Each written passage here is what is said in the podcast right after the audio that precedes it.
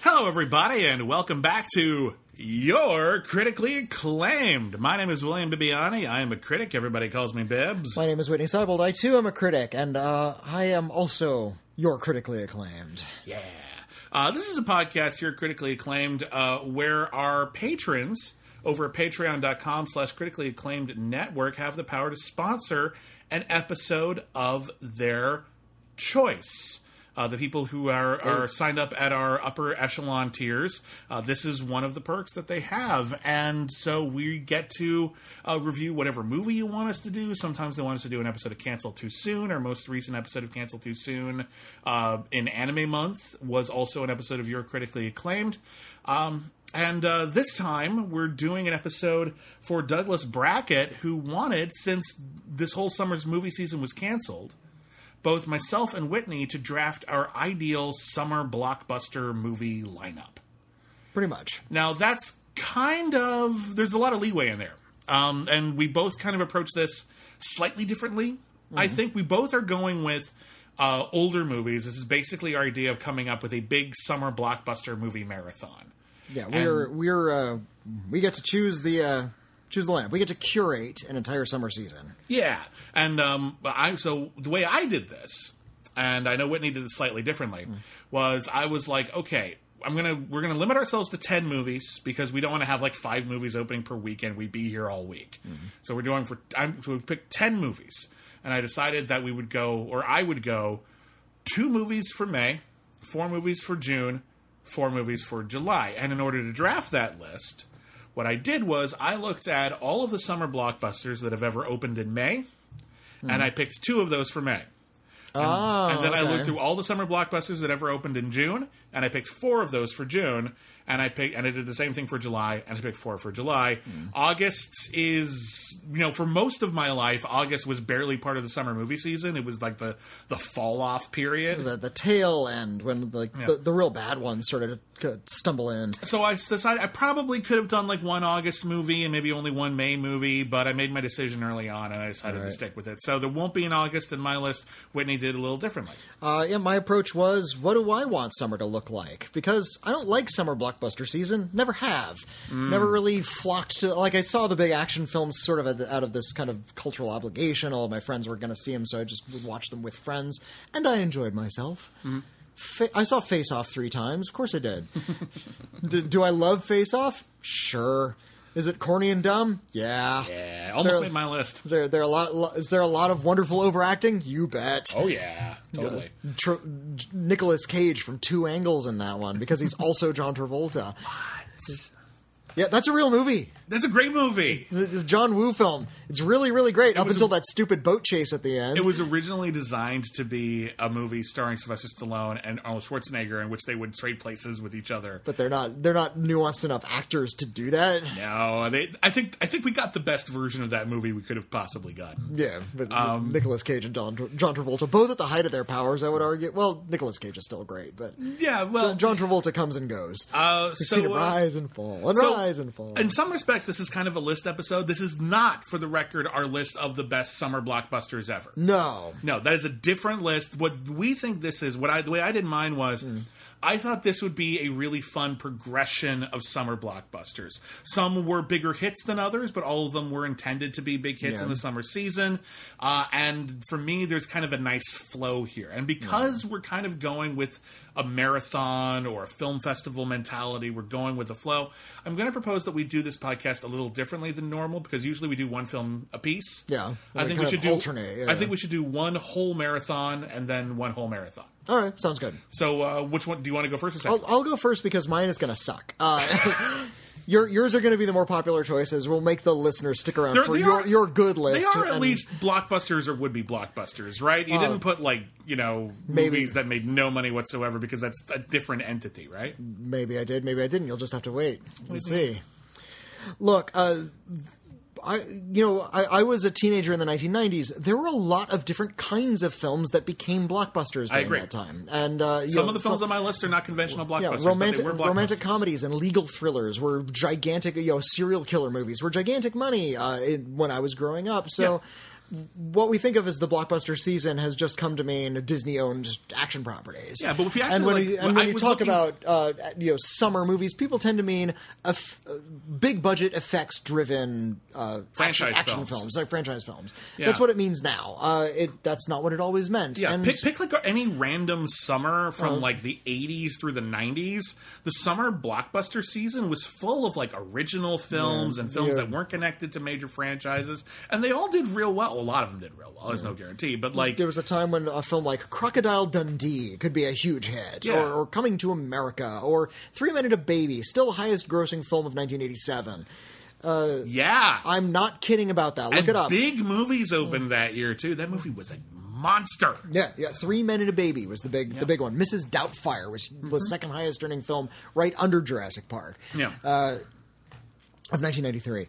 So I wanted to come at summer with a much more varied approach. I wanted, you know, a, a few good standby action tent tentpoles from throughout history, some very modern, some very old, uh, but all all of them uh, different flavor. I wanted a good cross section, a good sampling of a lot of different kinds of movies from all over the world. I expect that if you ask the same question of people who were younger than us, who grew up when summer blockbuster season was more franchise driven, you would have more franchise movies. But I actually made a point on my list. I had, um, uh, I decided that there will only, I would only pick one film per director. It would be easy to put so many Spielberg movies on this list, right, yeah. You know, uh, I decided to put only one film per franchise. Okay. so I can't put like more than one.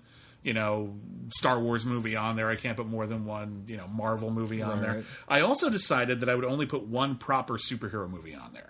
all right. the superhero movies I think are part of the summer blockbuster. You don't want them to be overrepresented No, anyway, no, you yeah. definitely. Don't. I wanted to keep this pretty varied. I also tried to make sure there was only one film per lead performer.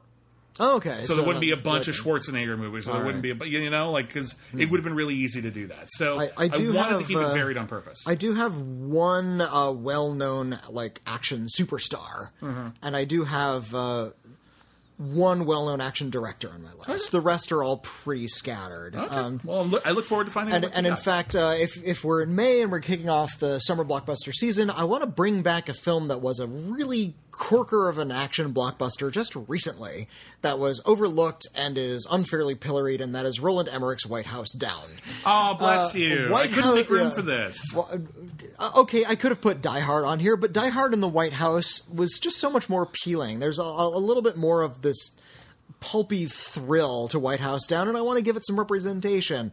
So bring back White House Down, Sh- re-release it with a big fanfare. Announce to the people that this one was good, It really was. and yeah. Uh, you know, it, it, I think it. If you, if you missed it, it's it's it's literally it's Die Hard in the White House. Channing Hmm. Tatum plays a prospective Secret Service agent uh, who yeah. actually gets turned down for his job interview, but he happens to be in the White House with his daughter when, terrorists, terrorists take, over. and they have to, he has to protect Barack Obama, who's Played played, by- played by Jamie Foxx. Yeah. he's not really Barack Obama, but he is. He's very Uh, specifically inspired by him, and it's this crazy, over the top liberal fantasy about how like liberal, like they declare world peace at the end as an afterthought because But yay liberal politics. It's hilarious. Like Die Hard, though, it has a really tight screenplay, which I really appreciate. There's little tiny things that are introduced at the beginning that actually come into play in like important plot elements later on. The fact that Joey King, uh, Channing Tatum's daughter, uh, is really miffed at him at the beginning of the movie because he missed her flag waving routine in high school.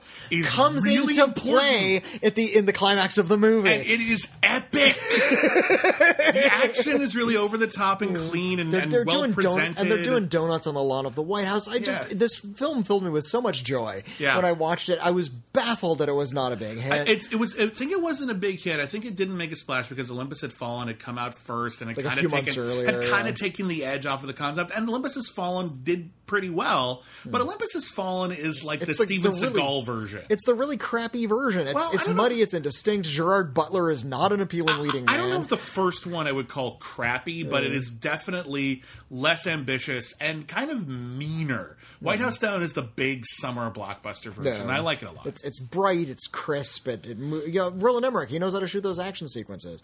That's the White House Down. Was the way I opened uh, opened May. That's how you open the summer. It's your Oh, Memorial oh, Day. Uh, your yeah. Memorial Day opening. Yeah, so the, you know, big, big patriotic thing. Uh, why not follow that up a few weeks later uh, with a, a little bit another action blockbuster, but a little bit more serious, a little bit more dour, a little bit more character driven, Mm-hmm. something you can actually get the feels over. Why not go straight to Seven Samurai? Yeah, a As bit- a summer blockbuster? summer block. Yeah, it's an action. It's a big action Did it movie. come out in the summer? I don't know. Didn't- you didn't consider that to be kind of an issue? I considered, I made sure everything on my list was a summer movie. Well, that's your issue, isn't it? Right. I, I wanted to construct I thought, my that was in- I thought that was intrinsic to the premise I, of am. I am constructing right. my ideal summer blockbuster season, and I want Seven Samurai to be considered as an action blockbuster whenever it was released. I agree it should Hmm. be considered an action blockbuster. I agree it is not only one of the best but most influential action movies Hmm. of all time. I'm just not 100% sure it came out in the summer. I, I don't. yeah, Again, I don't care if it came out in the summer. I do. I thought that was the prompt. I thought that was hmm. important. But anyway, go on. Th- these are these are all films that I want to be considered as part of a summer blockbuster season. I Uh, think it's no matter the what kind of- tradition at the very least. yeah, yeah. Um, but I'm yeah, look so- up when this damn thing came out. Yeah, well, I, yeah, and maybe it came out in the summer in Japan, but not in America. Who's If to it, say? listen, Um, if it came out in the summer at all, I will stop. I will stop making. well, yeah, look, look it. look up like because it was released internationally. Surely in one country it was released in the summer. Okay. Yeah, Summer uh, Seven Samurai. It is a big action blockbuster, but it's also a very kind of s- serious drama. It's very heartfelt. It's very character driven. Uh, a lot of it is very down uh, downbeat, and I feel like we need a, an action blockbuster that is fun and junky, but we can also need like a little bit more of a serious action blockbuster. Uh, the the the the, the It was released in the United States, uh-huh. In Los Angeles, California, okay. on July 3rd, 1956. It was, it was But it wasn't released Day elsewhere weekend. Until November. But mm-hmm. that doesn't matter. Independence Day weekend. It's an Independence Day weekend release. You squeak by on this. you'd you'd see this like in in, in mid May, wouldn't you? Like a big samurai epic oh, where it's a there's a, lot huge of samurai fighting in epic. it. It's yeah. awesome. Yeah. Yeah, so there's there's a lot of action in it, but it's also a, a cinema classic, and I want to make sure we can think of something like Seven Samurai as big action entertainment as well. And it kind of invented the action movie as we know it in some It- it regards. did, the whole yeah. men on a mission angle where you have to assemble a team of specialists in order to do like one badass so- thing and uh, invented a lot of the ways that we use sort of action storytelling like intercutting between slow-mo and regular motion Yeah. in order to build suspense. That was something that stems from Seven Samurai.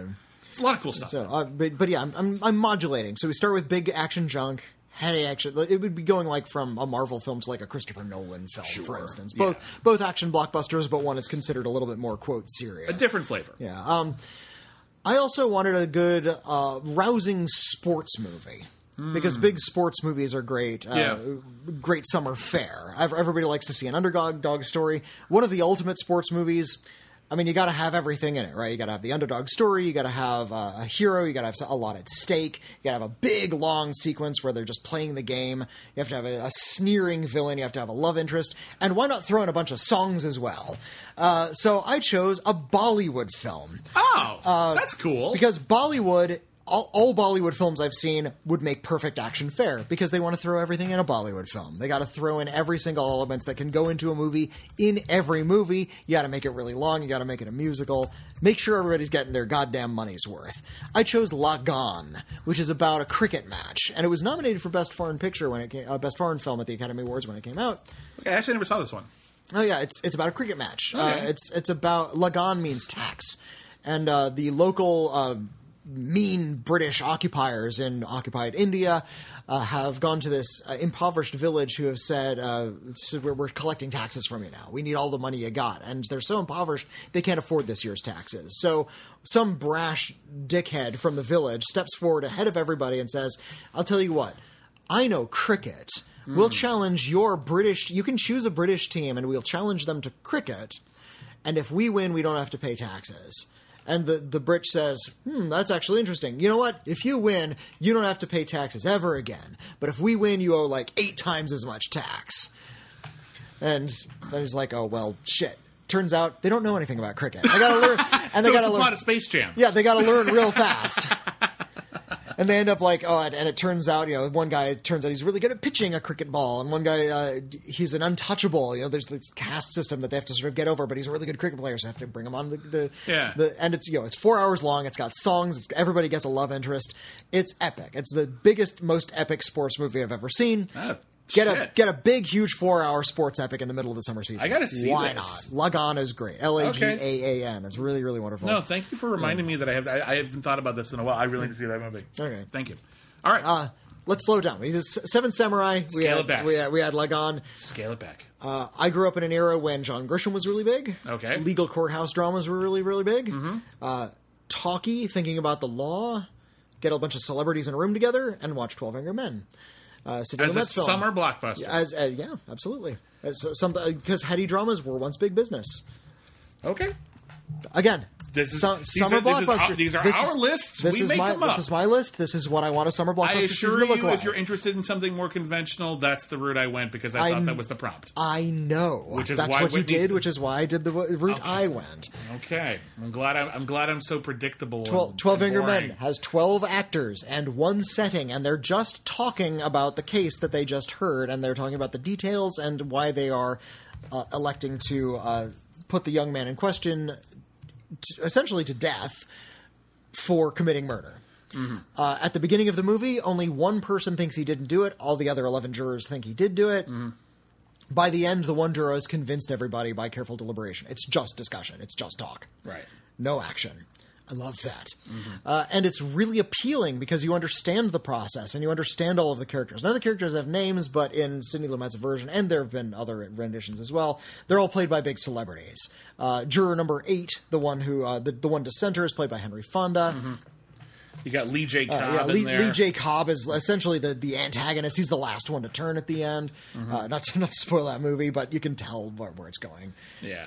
But yeah, you have other like kind of recognizable actors like uh, John Fiedler and Jack Warden. Jack, yeah, Yeah. uh, and uh, Martin Balsam. Martin Balsam plays Jack the foreman. Klugman. Yeah.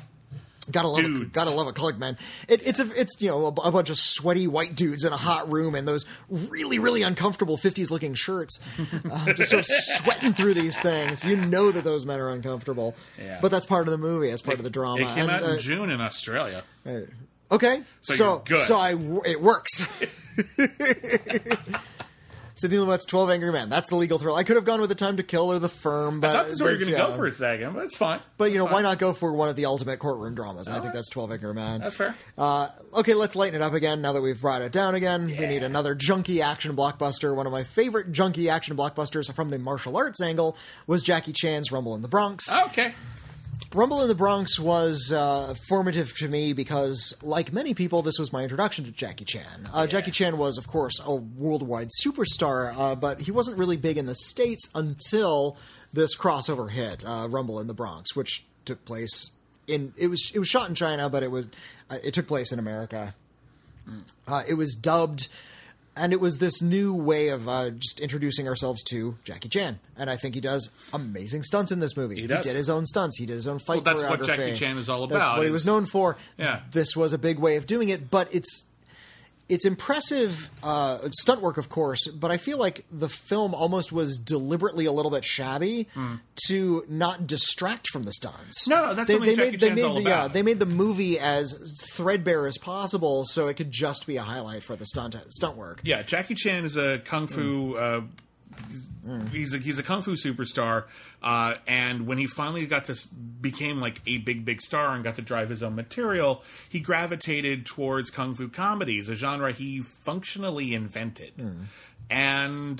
The way that he presents them is in a very old school Hollywood silent comedy slash musical kind of way, and he knows when to just get out of the way of the stunts and let the stunts drive the story. And he also knows when to build the story around big stunts and amazing martial arts action sequences.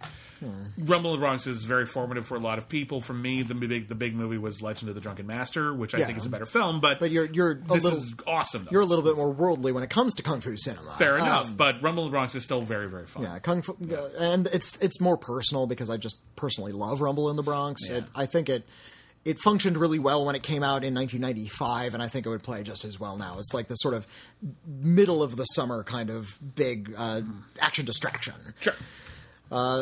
By the way, I kind of want that to be like a series, like uh, like you know, uh, join us tonight at eight o'clock on WGN, where William Bibbiani, Whitney Seibold host Action Distraction.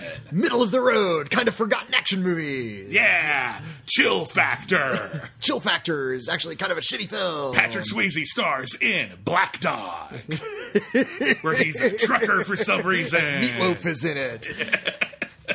Keanu Reeves was in Chain Reaction. Can you name any of the other actors? Rachel Probably Weisz. not. Rachel Pardon? Weisz and Morgan Freeman. Oh, fuck you. Uh,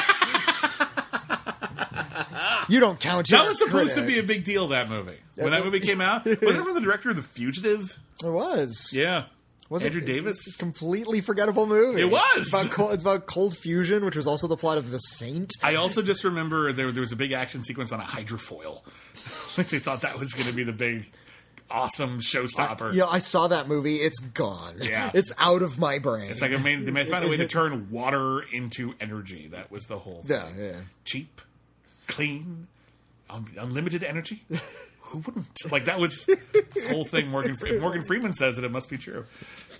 Anyway, what's your next? What's your next film? Uh, next pick. Um, I gotta have at least one horror movie on cheap, there. clean, abundant energy. That was. The and abundant. Oh my god! Stop quoting Chain Reaction. Stop telling me I don't remember movies.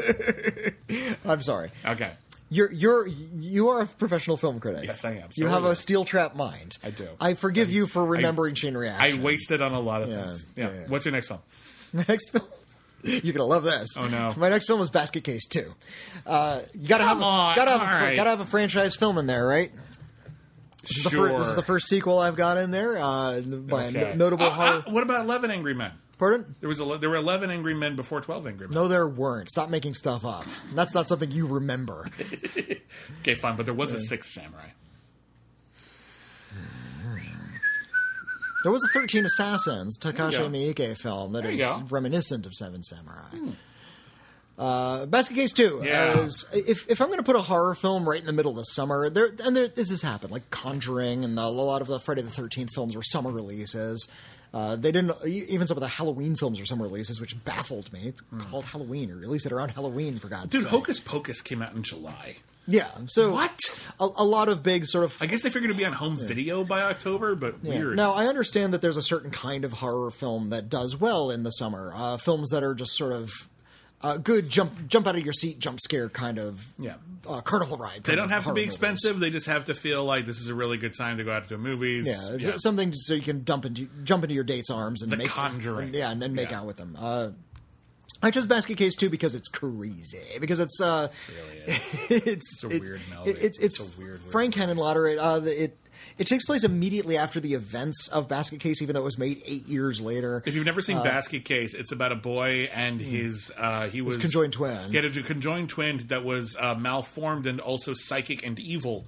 And when they cut the twin off, he managed to rescue it and put it in a picnic basket. And he's been carrying it around with him and fighting and finding the doctors that performed the illegal surgery to separate them against their will. And he's been just like leaving the basket there, and then the creature in the basket goes ah and kills them. And it's really scuzzy. It's oh, it's unbelievable. These, I mean, Frank Henenlotter. he- This is the director of Frankenhooker. You know, he's Yeah. he's not not not subtle or classy. He's a good sleazy filmmaker. I love the films of Frank Henenlotter. Uh, did you ever see Bad Biology? no, I know. I hear that one's good. Though. it's got so, so so much weird sex stuff in that movie.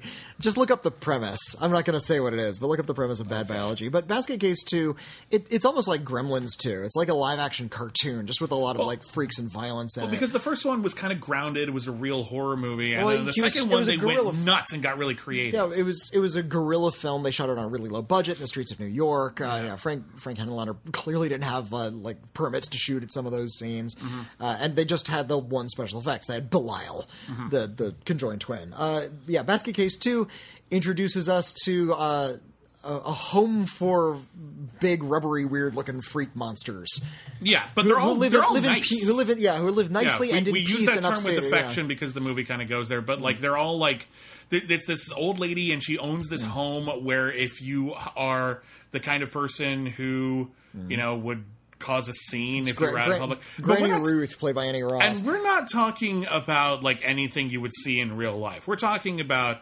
absolutely amazing makeup creations. Oh yes, We're talking about stuff that was like we couldn't put it in Star Wars because it was too scary. it, it was yeah, too just too weird looking, and Yeah. some somebody's going like overdrive trying to come up with these creative makeup effects. Yeah.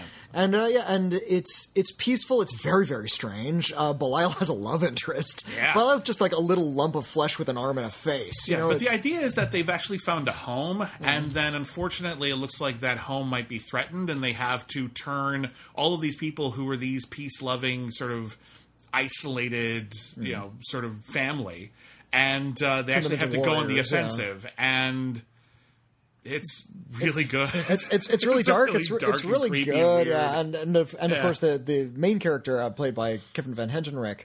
Uh, he begins to resent that Belial has finally found a home without him. Yeah. and it, that starts to drive him a little bit crazy. Yeah, because his whole thing was, he, yeah, in the first film, he wanted and had an opportunity for a semi-normal relationship, and Belial ruined it really horrifically. And now Belial has, has an opportunity for happiness, and he doesn't.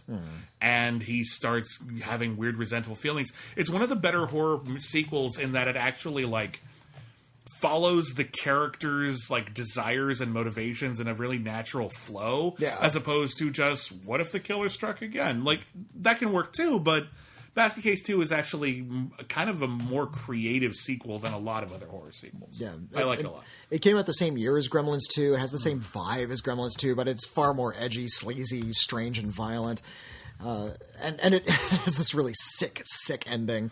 There was a Basket Case three. It was made on a much lower budget. You, they tried never to they tried to re- bring the the same freak characters back in Basket Case three, but they had like a lower makeup budget, so they Mm. didn't look as good.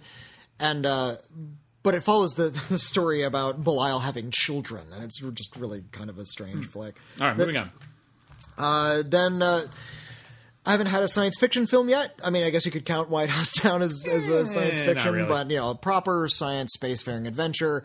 Uh, and I wanted to, after something crazy like Basket Case 2, knock back into class a little bit. Mm-hmm. So I'm going straight for 2001: A Space Odyssey.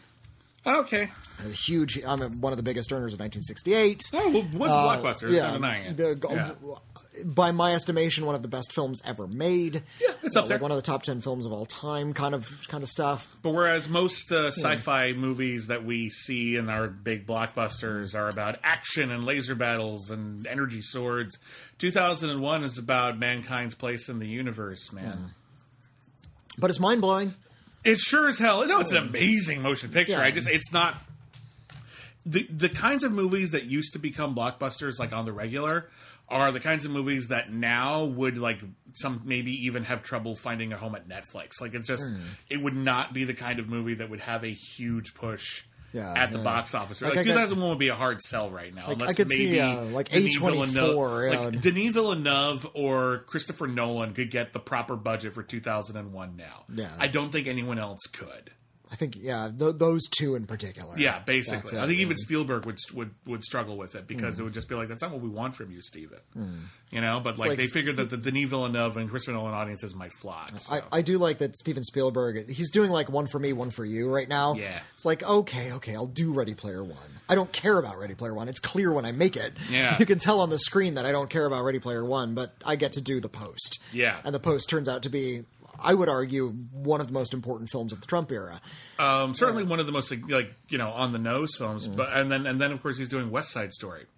Yeah, Okay, which, which is not for him. He's I- not. I- he's not doing that for him. I, I doubt. It. I'm fascinated to see what he does with it. like but like, Bridge yeah. of Spies. That's what he's interested in. Yeah, Um, he's, he considers himself a historian. but yeah, I, I really, really dig 2001. I don't need to talk about it much. I do want to say it's, though it's that epic. If you've never seen it on a big screen, I know it's not an option right now. If you ever get a chance to see 2001 on a big screen, that's what it is That- fucking made for. made It for. is It wasn't. Mind blowing on the big screen. It wasn't shot on 70, but it's been blown up onto 70 millimeter film, and it looks great on 70 because Mm-hmm. I've seen it that way. If you can see a 70 millimeter print, please do. Um, I like to think. Uh, do you remember the year uh, The Matrix came out, and then Existenz also came out? The David Yeah. Cronenberg film. Those are both two Back to back, vir- virtual reality films that came out really close to each other, and The Matrix was the one that was like sort of the big hit. It was the one all the fanboys were talking mm, about. But then, It felt like an action movie. There's but then of some, you some of the hipsters were back there stroking their chins, saying, "You know, Existenz was better." I like to think that this is the summer blockbuster season where I can release 2001: A Space Odyssey and Fantastic Planet on the same day. and I was ah. like, "Oh yeah, fan- 2001, it's so great." Yeah, but Fantastic Planet, man, this little French animated film, that's the one you want to see. The one, I, the one I love though is that there was, there's, and I knew some people who were doing this. There was a lot of people like, yeah, The Matrix. That's the most amazing fucking movie in 1999. I don't know, man. I saw Existenz and David Cronenberg really knocked out of the park. And then there's like two or three people on the other side of the video store. 13th 13th floor! Yeah. Nobody talks No. about the 13th floor anymore, but it was the third movie with the same basic premise that came out that year. It's weird. I was the test audience for the 13th floor. Like I got You to, were? yeah, I got to see like the rough cut Oh of that god, one. was it different? I, I don't know. I never saw the completed version. saw it months ahead of the fact. Oh my god! I saw. Uh, I, I I've seen a few of those where like the test. I was at the test audience. Test audience didn't respond, and then I saw the finished version, and they were just like, mm, "Yeah, we added some weird stuff." Like, We that- really tried to fix this There was. I think it was Karl Urban movie, The Pathfinder, directed by Marcus Nispel. Oh, wasn't that like some? It was a Viking. ancient yeah, a warrior Viking, a Viking was raised uh, uh, in like you know pre-colonialist America, and they had to fight off more Vikings. And it sounds kind of fun, but it's actually really really shitty. And all of the things that they added after the screening to address the notes made it like twenty times worse so and like bad. way dumber. And it wasn't that good to begin with, but it got way worse. It- you know? I uh, and this, this is the part where I get to brag. I was the test audience for Mystery Science Theater 3000, the movie, I hate you for this. and I got to see a version that's never been put out on home video before. I hate you for this. Like, like the original cut was much longer. Uh, they they changed like rather than just sort of having these random breaks where they leave the theater, they actually had end reel one. It was like the end of each reel, and there was a different host segment every time they ended a reel. Oh, I got to see uh, the the host segment where they they punched a hole in the ship and they were running out of air, and uh, Mike started to die. And the only way to save him was to like hit the repressurize button, but it was too high for the robots to reach. So uh, it turns out uh, Tom Servo had a rocket underneath his skirt, and he could and he like flew through the air and pushed the button with his head, and he saved Mike's life. And then they went back into the theater. It was this whole thing. I'm so mad at it. I Had a different ending. would kill to see it. I got to see that. It infuriates me. Anyway, moving on.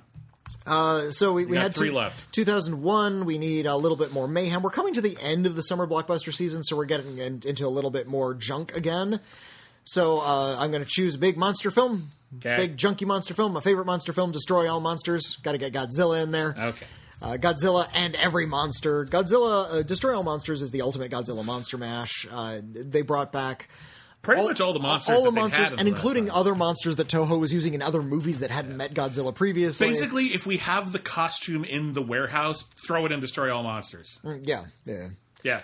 Uh, they did that again with Godzilla Final Wars, which isn't as good as Destroy All what was, Monsters. what was what was the basic plot of Destroy All Monsters besides Destroy All Monsters? Like, what was the gist of it? What was the excuse? Um, well, uh, the previous film was uh, uh, Godzilla and Rodan versus King Ghidorah. And Hmm. Another they- big monster another mash, big, big yeah. monster mash, and they sort of teamed up and they beat up Team Ghidorah. Uh, K- Team, Team Ghidorah. Ghidorah. Team Ghidorah. Team Ghidorah's That's- blasting off again. That's that's the next Godzilla movie. There's bunch of humans who are trying to construct Mecha Ghidorah. I don't know. I suspect that's actually where they were going after the end of Godzilla King of the Monsters. probably so. Yeah, with Um, that big end credit sequence. But uh, King Ghidorah is back, and King Ghidorah is such a badass. They have to make sure he's really dead this time.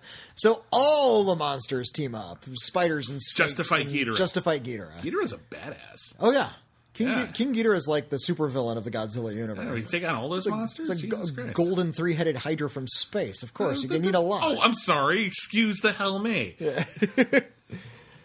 I hate that the filmmakers say, "Yeah, we're going to make a Godzilla, but it's, we're going to make it really real, really realistic." You have golden hydras from space. hang on, Don't there's- make it realistic, Hang please. on, hang on. Here's the thing. You got to admit there are there are different versions of Godzilla.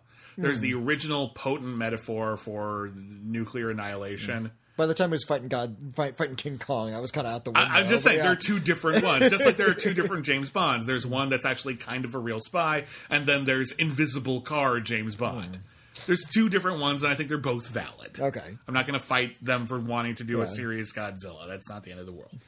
Although it would be Fine. if Godzilla attacked. All right, moving on. Destroy all monsters. Destroy it's fun all and there's a lot of monsters. monsters. It's fun and there's a lot of monsters in it. Uh, and by the time we're into August, you're getting into like the weird culty stuff, the things nobody talks about. Your thirteenth floors, if you will. Hmm. Uh, so I get to construct it. This is my summer blockbuster season. I'm winding down in August with Repo Man because I love Repo Man. You need a music you know, film. that, you need that something that will. blockbuster. You know, it, it was it was a blockbuster the second time around. It came out, it tanked, but the soundtrack was such a big hit that they brought the movie back, and only then did it become successful. Okay. And to I this still day, don't know if it's a blockbuster in air quotes, but this is my summer blockbuster season, I know. and Repo Man's a blockbuster in my mind. Okay, well, if we listen, if words just mean anything now, we can Yeah. we can do whatever we want. Uh, and you know, this is going to be one of those films that's really divisive. Only a certain number of people like it. A lot of people are going to say, "Oh, this I heard that one was pretty good." They're going to see it and they say, "Well, that was a piece of shit." It was all what's this weird alien thing? All these punk rock characters. I don't get it. Yeah, and those are ordinary and, people, And then man. yeah, ordinary. Fucking can't fucking stand ordinary people. It's a quote from the movie. Yeah, yeah. yeah. Uh, and uh, yeah, but there's going to be ten percent of the audience that's going to walk away with completely falling in love and listening to the soundtrack over. No matter you, whether or not you liked the movie, you're going to buy the soundtrack record. Oh, yeah. It's like that '98 Godzilla. Nobody liked the movie, but everybody bought that soundtrack record. It was it. a big hit. Well, it was in a lot of collections. I, I heard it all over the place. Like Yeah. it was. I it was it was big. The, But, the soundtrack was in a way bigger than the movie. Yeah. And uh, by the time we're, and this is my last, tenth and final film, by the time we're kind of winding down to the end of the blockbuster season, we're in mid August. It's nothing but shit. Uh, we're going to go see these movies because we know they're shit. So why not put the king of shit? It's Plan 9 from Outer Space, right there at the very tail end. Yeah, that blockbuster. Okay. So I got White House Down, Seven Samurai, Lagaan, Twelve Angry Men, Rumble in the Bronx, Basket Case 2, 2001: A Space Odyssey, Destroy All Monsters, Repo Man, and Plan 9 from Outer Here's Space. what I will say about- That's a good, solid blockbuster season. Here's what I'll say about Plan 9 from Mm-hmm. Outer Space, which, if you've never seen it, it is considered Edward D. Woods Jr., Edward D. Wood Jr.'s magnum opus.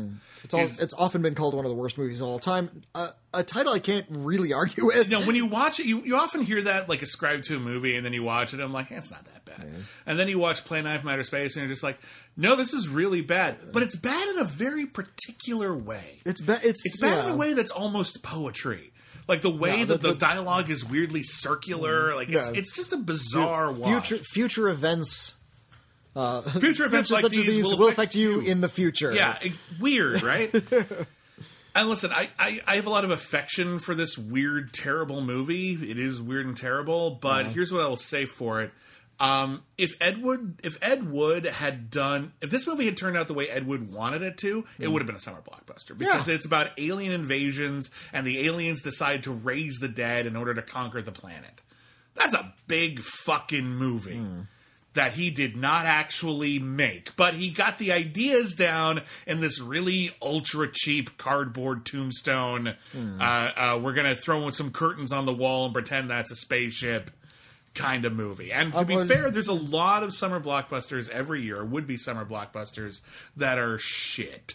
I So if you're gonna lo- pick, yeah. if you're gonna throw in like, and I think it's fair to throw in a shitty one. I didn't, but I think it's fair to throw that in. Hmm. You could throw in the Adventures of Pluto Nash or something in there, like some just big, a movie, messy, a movie ambitious. I'm, I'm kind of fond of, but uh, but yeah. like it's it's big, messy, ambitious, and it did not work, and it did Hmm. wasn't successful. And boy, does that describe Plan Nine from Outer Space. So I, I'm not going to fight you on this. I'd love to see the Denis Villeneuve version, like be like great. remake Plan Nine, and without any like irony. Like they've done like Plan Ten from Outer Space. Yeah, Some they people did have done like gags, camp, yeah. campy send ups of Plan Yeah. Nine. Do a straight remake of Yeah. Plan Nine. See what you can do with that. Fair enough. Um, all right, moving on. That's Uh, that's my summer blockbuster season. That's his summer blockbuster season. So again, I went Mm. a little bit more conventional here. I wanted to make sure that all of the films on my list were officially released during the summer in America and were at the time blockbusters on one level or another. Some made more money than others, some were gigantic smashes, some just made money, Mm. but they were all intended to be big summer movies and they go uh, from the 1970s uh, through the 2010s. Okay. So I wanted to uh, follow what was because before then the blockbuster movie season we didn't summer wasn't summer the way that it is now and it's really only films like Jaws and the later Star Wars that really solidified summer as a very particular season for a very particular kind of movie. Um, so let's just get started. Uh, as I said, I picked two films that came out in the month of May. And I decided that only films that could come in in the month of May would be part of my first two films. And I decided, how do we start the summer movie season off right? Well, It's a summer movie season. We want this to be special. We want to start off with something that is big and spectacular and crazy and unlike anything else that we've seen all year. We want to get this off with a big showcase of technical wizardry and we want it to be pure escapist entertainment. So I chose Speed Racer. Okay. Speed Racer is, of course, one of the most wonderful uh, blockbusters ever made, even though it didn't make money. Uh, it is based on the uh, anime series about uh, a teenage boy who wants to become the greatest racer in the world, but he lives in this world where everything revolves around racing. And His race- name that's his, his name is Speed Racer. yeah, his last name is Racer and his first name is Speed. And uh, he's lives in a world where everything revolves around racing and the races are like Mario Kart except there are like buzzsaws in the cars and shit. So it's this ax- it's an acid trip version of Mad Max Fury Road basically, but it's also very fun and family friendly. Hmm. It is one of the most enjoyably escapist movies that we've got. And I think there aren't a lot of summer blockbusters that really are as escapist as we think they are because there's often underpinnings that it's- make them more serious or uh, deny uh, uh, not deny um, that defy uh, the ability to completely step out of ourselves and just enjoy the madness. and I think Speed Racer is one of the films that it openly defies that as much as a movie can. It's a and very it's just trying to be fun. It's a very bizarre film. I think that it, It's it's just it's, energy weird, and its weirdness gives it gives it its edge. It Yeah. is like it, it, it's so it's not. I don't. Cartoony isn't even accurate. No, it's, not. It's, not a uh, cartoon. It's a hallucination. Yeah, and it's a really wonderful hallucination, and so, um, it, it plays wonderfully. So to kick off with the mushroom trip, Yeah, I, I say. I saved 2001 for the middle, but you want to just start there. Well, but- again, I, I wanted to start off with fun, just pure, unadulterated, unapologetic fun, and then I decided that I think summer blockbuster season, in my experience, Mm-hmm. usually had at least one big sequel that we were anticipating. Okay. Like one movie where we saw the original, the new one's coming, it looks big, it looks a little different, we can't wait to see it, and it's got to be a film that actually Yeah. met our expectations and expanded upon it. Basket Case 2. Back to the Case 2 is your version of that. Uh, for me, I chose The Empire Strikes Back. Because Oh, fuck off, you got your list full of stuff that doesn't even qualify. I'm going to pick The Empire Strikes Back. And I think the reason why The Empire Strikes Back is on this list over many other Star Wars movies and many Marvel superhero movies and Terminator 2 and all these big movies.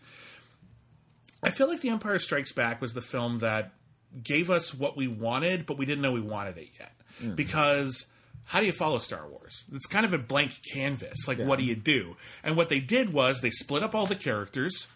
They took the protagonist and they put him in humiliating situations with like a, a Jedi who could have been out there saving the world, but instead decided to go into seclusion and uh, then train our hero for a few days, and then they have to run off and get into a big altercation with you know the Black Knight with the laser sword and shit. Has a big cliffhanger ending where everything looks like all is in despair. You get a whole bunch of new environments. You get more love stories, and it's just not the template. It's not just doing Star Wars again, but it does still feel like Star Wars. Hmm. And so I think it is one of the ultimate movie sequels.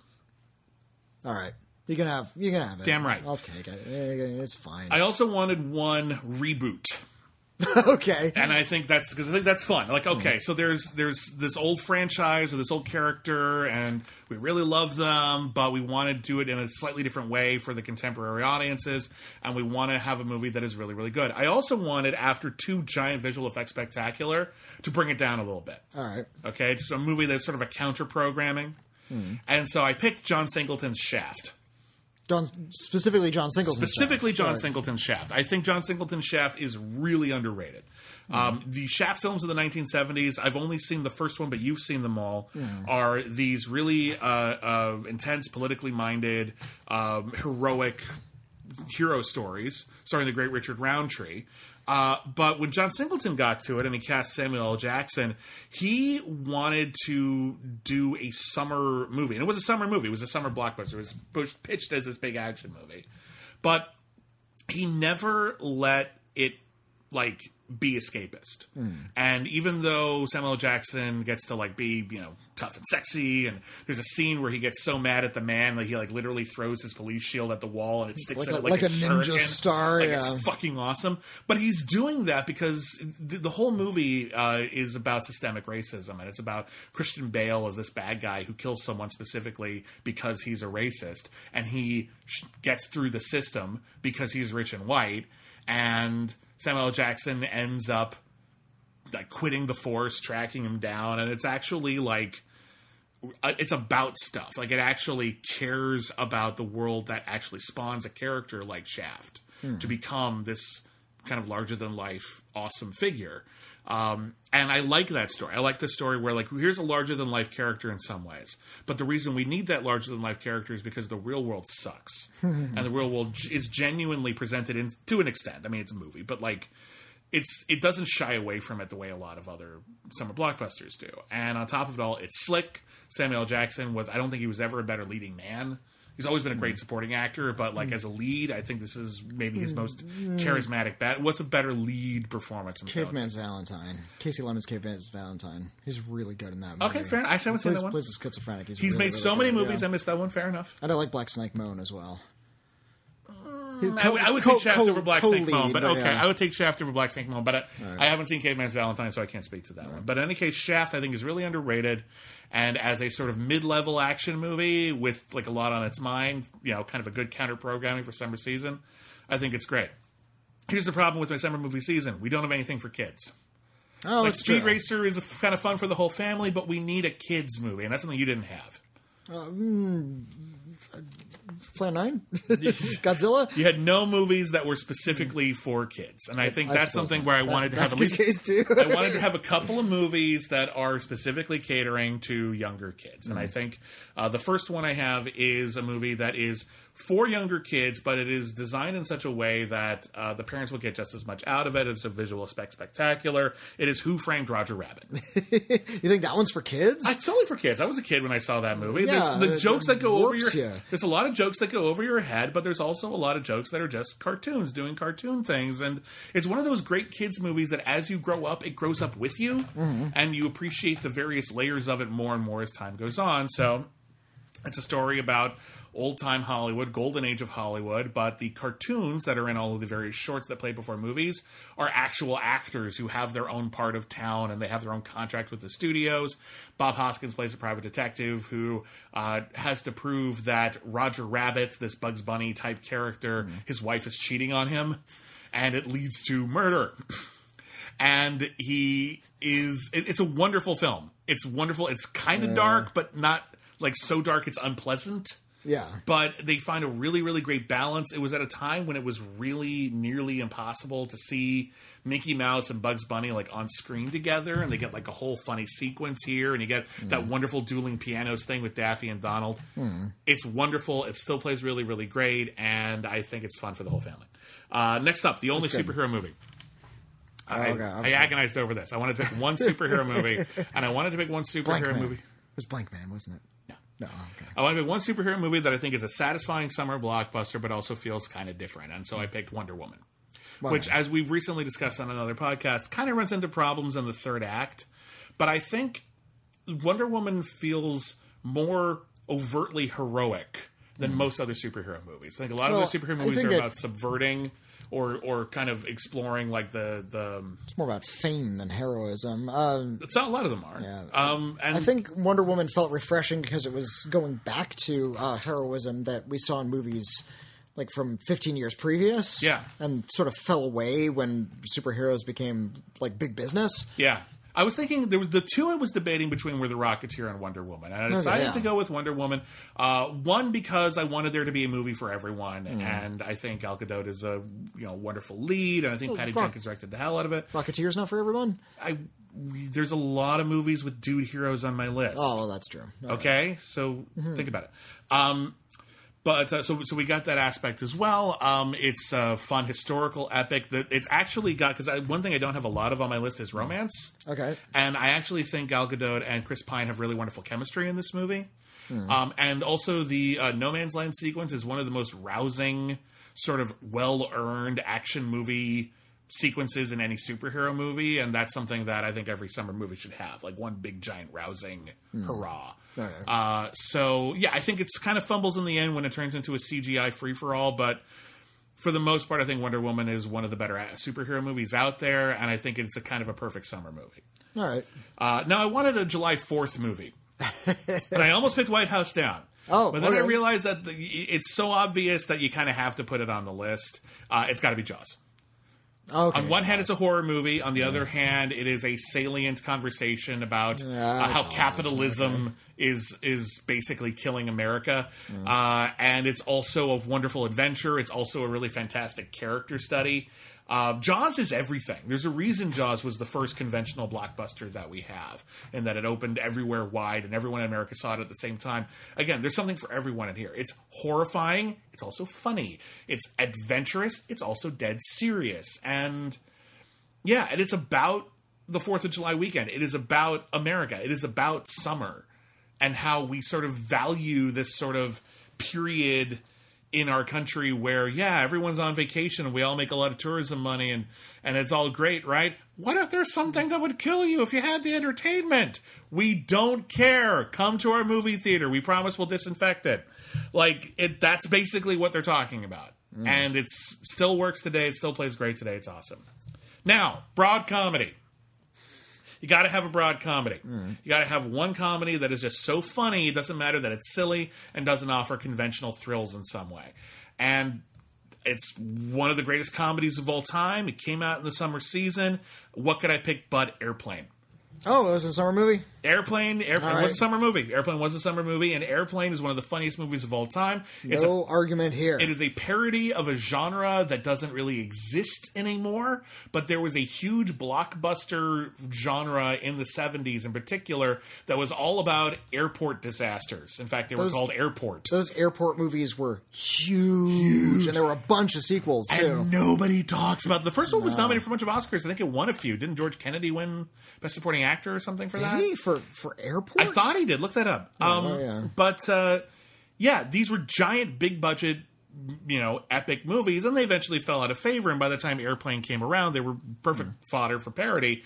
But Airplane is just one of the perfect comedies. It is just joke after joke after joke, and a shocking number of them land. And the ones that don't land still put a smile on your face because they're very silly. Yeah, Um, it is just a crowd pleaser from top to bottom. There are some adult jokes in there, but kids won't get them. I sure as hell didn't. Helen Hayes was supported for best support was nominated for best supporting actress But she for didn't win. Airport, but she did not. win. Okay, I was wrong. Uh, George Kennedy wasn't nominated. Uh, no, Okay, I remember. I remember that wrong. Hmm. Glad that didn't come up on the Schmoedown. Um, so, anyway, airplane comedy classic summer movie. You got to do it.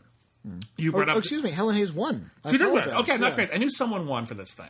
Yeah. Um, it was nominated uh, supporting actress for Maureen Stapleton, art direction, cinematography, costume design, editing, original score, and best picture, and best sound, and best adapted screenplay. Yeah, it was a monster. It was this huge thing. Airport. It was huge. Nobody talks about it anymore. It's gone. And there were a whole bunch of sequels that did well too. well, Burt. Lancaster, Dean Martin, Jean Seberg, Jacqueline Bisset, George Kennedy, Helen Hayes, and Van Heflin were in that movie. What the fuck? It was Airport 75, Airport 77, and The Concorde, Ellipsis, Airport 79. and that's the one that killed it. But like, yeah. So I think Airplane's also good because it like pays homage to this genre of summer blockbuster that has gone bye bye, and we don't talk about it anymore.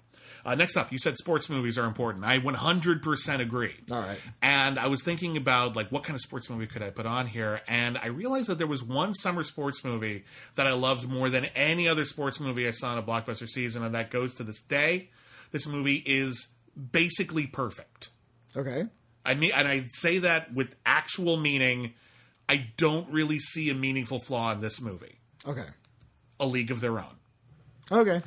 A League of Their Own is just wonderful, absolutely wonderful. Stars a wonderful cast: Geena Davis, Lori Petty, Rosie O'Donnell, Madonna, Jon Lovitz, David Strathairn, Garry Marshall, Tom Hanks, and it's all about how in World War II, all the all the men were off fighting in World War II, and we lost baseball and baseball was a national pastime. There was a big void to be filled, and so they said, "Okay, well, what if we start a women's baseball league?" And of course, that was considered kind of controversial at the time. It was considered that a woman's place was in the home, but uh, it was kind of an uphill battle, and it's all about the women of the first uh, women's baseball league, and it's delightful. It's funny. It's full of great characters, wonderful performances, um, great sports story, uh, great conflict, great everything. Everything about it is really, really wonderful. Um, so yeah, I just love it. It makes me think of summer. It makes me think of sports in a positive way, which is kind of hard for me to do. Uh, It's been, so been a long time since I've seen that. It holds movie, up great. I'm, I'm really sure it good. does. I, I remember it pretty well. Okay, two more, and then I'm out.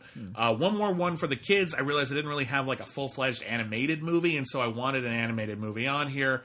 And when I was looking at a list of all these summer blockbuster animated movies, one stood out as better than literally all the others, and that is Don Bluth's The Secret of NIMH. Another movie that I would actually argue is basically mov- perfect. You're talking about movies for kids, but these are like dark fucking movies you're choosing. These are the Yeah. movies I grew up with as a kid. All right. The kid movies for kids don't have to be light; they just have to cater to sort of kids' interests. And Secret of NIMH is a story about a mother who is taking care of her sick kid, and it turns out that she has to move her family because, and she's a mouse, by the way, and uh, there's a plow that's going to come through her valley, and they're going to kill all the rodents, and so they need to move, but she can't move her son because he's going to die, mm-hmm. and so she has to make an allegiance with a society of super intelligent sci-fi rats who also know magic. and it's dark and it's fascinating and it mm-hmm. is gorgeous and it is incredibly powerful and moving. The score is fantastic. It's funny. I quote it all the time. Um, there really was nothing like it when it came out. It was very mature for an animated movie, and even today, I think it would really. If this came out for the first time today, it would still be a standout Um, yeah. absolute masterpiece of animation, absolute masterpiece of sci-fi fantasy storytelling. Um, kids will kids will love it, even though it's dark and they're like when the owl shows up, they're definitely going to like hide their heads in like their mom's arm or whatever. But they're also going to be all the better for it. So I didn't even think it was an owl when I saw it as What a did you think it was? Just some monster. it's so creepy when it like crunches all the bugs. Like, Yeah, it's so terrifying because it's huge and it's a predator. It's like the mouse is its natural prey. So putting them together is fundamentally terrifying, and they play it that way. But in the end, it works out. They So an- animated a lot of the characters with like just these big headlight eyes, including that owl, and yeah, it's just really kind of a spooky style. really creepy. All right, and then the last one, I just said, okay, fuck it. I'm gonna put one of my very favorite movies. It's a summer blockbuster, but it is an mm-hmm. unusually intelligent summer blockbuster. It is an unusually acidic summer blockbuster. It's got all the summer blockbuster thrills. The last line in this movie, if you ever get to see this in a theater, brings down the fucking house. RoboCop. RoboCop, an ultra violent kind of a superhero story about a cop uh, in the near future when the police have been privatized and his body is now property of a corporation after he dies. So they turn him into a cyborg. Talking about the 1987 film, The Original right? 1987 film, obviously. I, I hope that's obvious. the original one is directed by Paul Verhoeven. It is a damning indictment of American culture in every single fucking way. Yeah, uh, from yeah, a, from, it's- he's Dutch, right? He's Dutch, yeah. Dutch, yeah. So he's he's got an outsider's perspective. Um, he's being absolutely merciless to American culture while still making one of the best American action movies ever made. It's absolutely yeah. thrilling. It's incredibly intelligent. It is absolutely damning, and it is beautiful. Everything about this movie is incredible. Uh, except for that one shot of Ronny Cox falling off of the building. There's this shot of the- There's a one, one, one really bad special effects Yeah, shot in this movie. doesn't It's work. completely bizarre. There's a guy who falls off a building towards the end, and uh, they used they wanted to show him like falling, like free falling, but you couldn't like do Can't that at the that, time. yeah. Yeah. So what they did was they created a stop motion sort of model of the person, and it, it looks pretty good. You only see it for a couple of seconds, but after you watch it like the second time, you realize his arms are way too long. Yeah. They- his they- arms are like the length of his whole body. I think they were trying to do some sort of forced perspective thing, but it just doesn't work. No, it doesn't. It, mm. but it's the kind of thing you really only properly notice after you've seen it a couple of times because it goes by pretty quick the first time. But yes, that's that's a weird moment. But I actually think this is one of the best action movies ever made and one of the best sci-fi movies ever made. I, I can't. I can't argue with that. I really love RoboCop. RoboCop.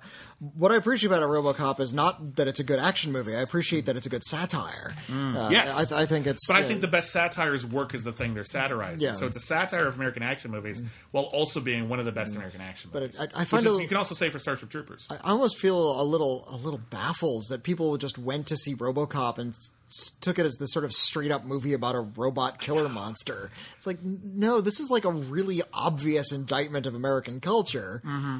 and people didn't really read it that way at the time. It wasn't so far removed from American culture that people necessarily Yeah. noticed it as something different. Like that's the thing that's brilliant about it. It's actually Mm. not that far away from a lot of the movies and a lot of the media that was being consumed at the time. Mm. So when you see these like parody TV shows and commercials that show just how far humanity has sunk, Mm. um, that that's just what we've got. Like there's this like c- commercial in there for uh, a, a a board game that's kind of like Battleship, but it's with nuclear warfare called Nukem Nukem, yeah. and it's all about like, oh no, diplomatic peace talks have have have passed. Sorry, son, I gotta press the button. Nukem, and, Nukem. just, and you realize like, oh, that's so funny that they're like, They're turning nuclear proliferation into a board game. Yeah. uh, that's isn't that kind of what Battleship already is? yeah. Yeah, yeah. They just warfare, Turned, We just turned naval warfare. Like every time you sunk a battleship, you killed thousands of people. Shit. Little kids are murdering people. kind of are like and it's it's it it because that's the thing it i remember watching that as a kid going like i know it's a joke but i would play that game I played Battleship. the one that really disturbed me was Operation. operation's creepy Yank organs out of a prone human corpse. If you do it wrong, his nose lights up. Oh God! What kind of weird I think monstrosity that means you hit a nerve and he's Yeah. actually like doesn't matter how much like how much sedative he's under he's like ah There's no anesthesia. Get the butterflies out of his stomach. horrifying um anyway so that's that's that's my marathon um we obviously approach this differently Yeah. Uh, and obviously, I'm assuming in my summer movie season that there is counter programming, that there are independents that are coming out. And I probably should. I, I actually meant to put. I kind of ran out of space. Like one like independent movie that became a surprise blockbuster. I came this close to putting the Blair Witch Project on there. Or uh, something like my, my Big Fat Greek Wedding. Yeah, that would have been a good one too. But you know, whatever. I'll, we decided to limit ourselves to ten just because Yeah. you got to stop somewhere. Um, and uh, but that's what we got. So thank you uh, very much. Uh, for everybody for listening, I want to give a very special thank you to Douglas Brackett for uh, being a patron and for asking us to do this episode. We hope you like it. Um, if anyone wants to do these marathons, we'd love to hear from you. Um, but uh, you know, you can also just watch the movies that you like from these, or if you haven't seen some of them, this might be a fun opportunity. I myself am a fan of all kinds of movies, blockbusters mm. included, giant, big, dumb, crazy CGI movies, crowd pleasing family flicks, mm. the like. And they are gone this year. Like, we have a few that have gone straight to VOD or that ended up on Netflix, but this whole basic wave of giant distractions has been missing. And on, there's a part of me that is the sort of mature film critic who goes, this is kind of a refreshing change of pace. But there's also part of me that goes, I wanted to see those movies. I wanted to see a new Fast and Furious. Who wouldn't? I want to see a new James Bond. I I want to see them. even before I was a professional, I kind of dreaded the summer blockbuster season. Yeah. So that we got a year off was a big relief, quite frankly. But there's like I I, I don't want to see Mulan. there's I a- don't want to see Black Widow. I, I don't really care about Tenet. Uh, Yeah. I'm I'm sure those films are probably fine. Yeah. But I'm not leaping out of my skin, and I don't feel like I'm missing out on something by not seeing. Well, them. that's not why you go to the movies, and I think that's fair to say. We go to the movies for a different reasons, and hopefully this season, as much as it sucks that a lot of those movies didn't come out, and the, this was going to be a season where we had a lot more films directed by women uh, in the blockbuster uh, landscape, and it really, really sucks that some of them won't get to go to theaters and actually have that opportunity to change the way the industry works. But well, here's the thing. They they're still getting noticed. They're still getting noticed, but so it's they're, different. they're still going to get work out of this. I- is my point. That's okay. I hope so, but let's be fair here. If you don't make a billion dollars at the mm. box office, it has a different impact. Yeah, but there's So- there's always the excuse. Oh, that one made, but that one's the outlier. If they made it and it didn't make any money because of special circumstances, I think those directors actually have a better shot of getting more work out of this. Look, I don't know. I don't know the speculation. What I mm. do know is that this was a summer that had an opportunity to change the whole paradigm, and it mm. did, but not in the way that anyone wanted it to. So, anyway, there's some silver lining here, but I do miss a lot of these movies, and hopefully these films, whether they are bona fide summer blockbusters or in the spirit thereof, and in Whitney's mind they should be summer blockbusters, they can help scratch that itch. So, thank you everybody for listening. Thank you again to all of our patrons. Uh, and uh, this has been your critically acclaimed. You can email us at letters at criticallyacclaimed.net if you want to talk about anything we discussed on this podcast or any of our other podcasts or just any old thing. And we might read your email in a future episode of We've Got Mail. We are on Twitter at Critic Acclaim. I am at William Bibbiani. I'm at Whitney Seibold. And uh, thank you, everybody, once again. We hope, uh, you know, before the summer season is over, you're able to get some kind of rest, relaxation, entertainment in. Um, it's been a weird fucking year, and I don't blame you at all if you just want to slump down in your easy chair and, watch something fun. Marathon these movies we suggested too. So uh, again, we we we thank you all. We care about you all, and uh, we want you all to watch really good movies. So, Yeah. thank you again, and uh, goodbye.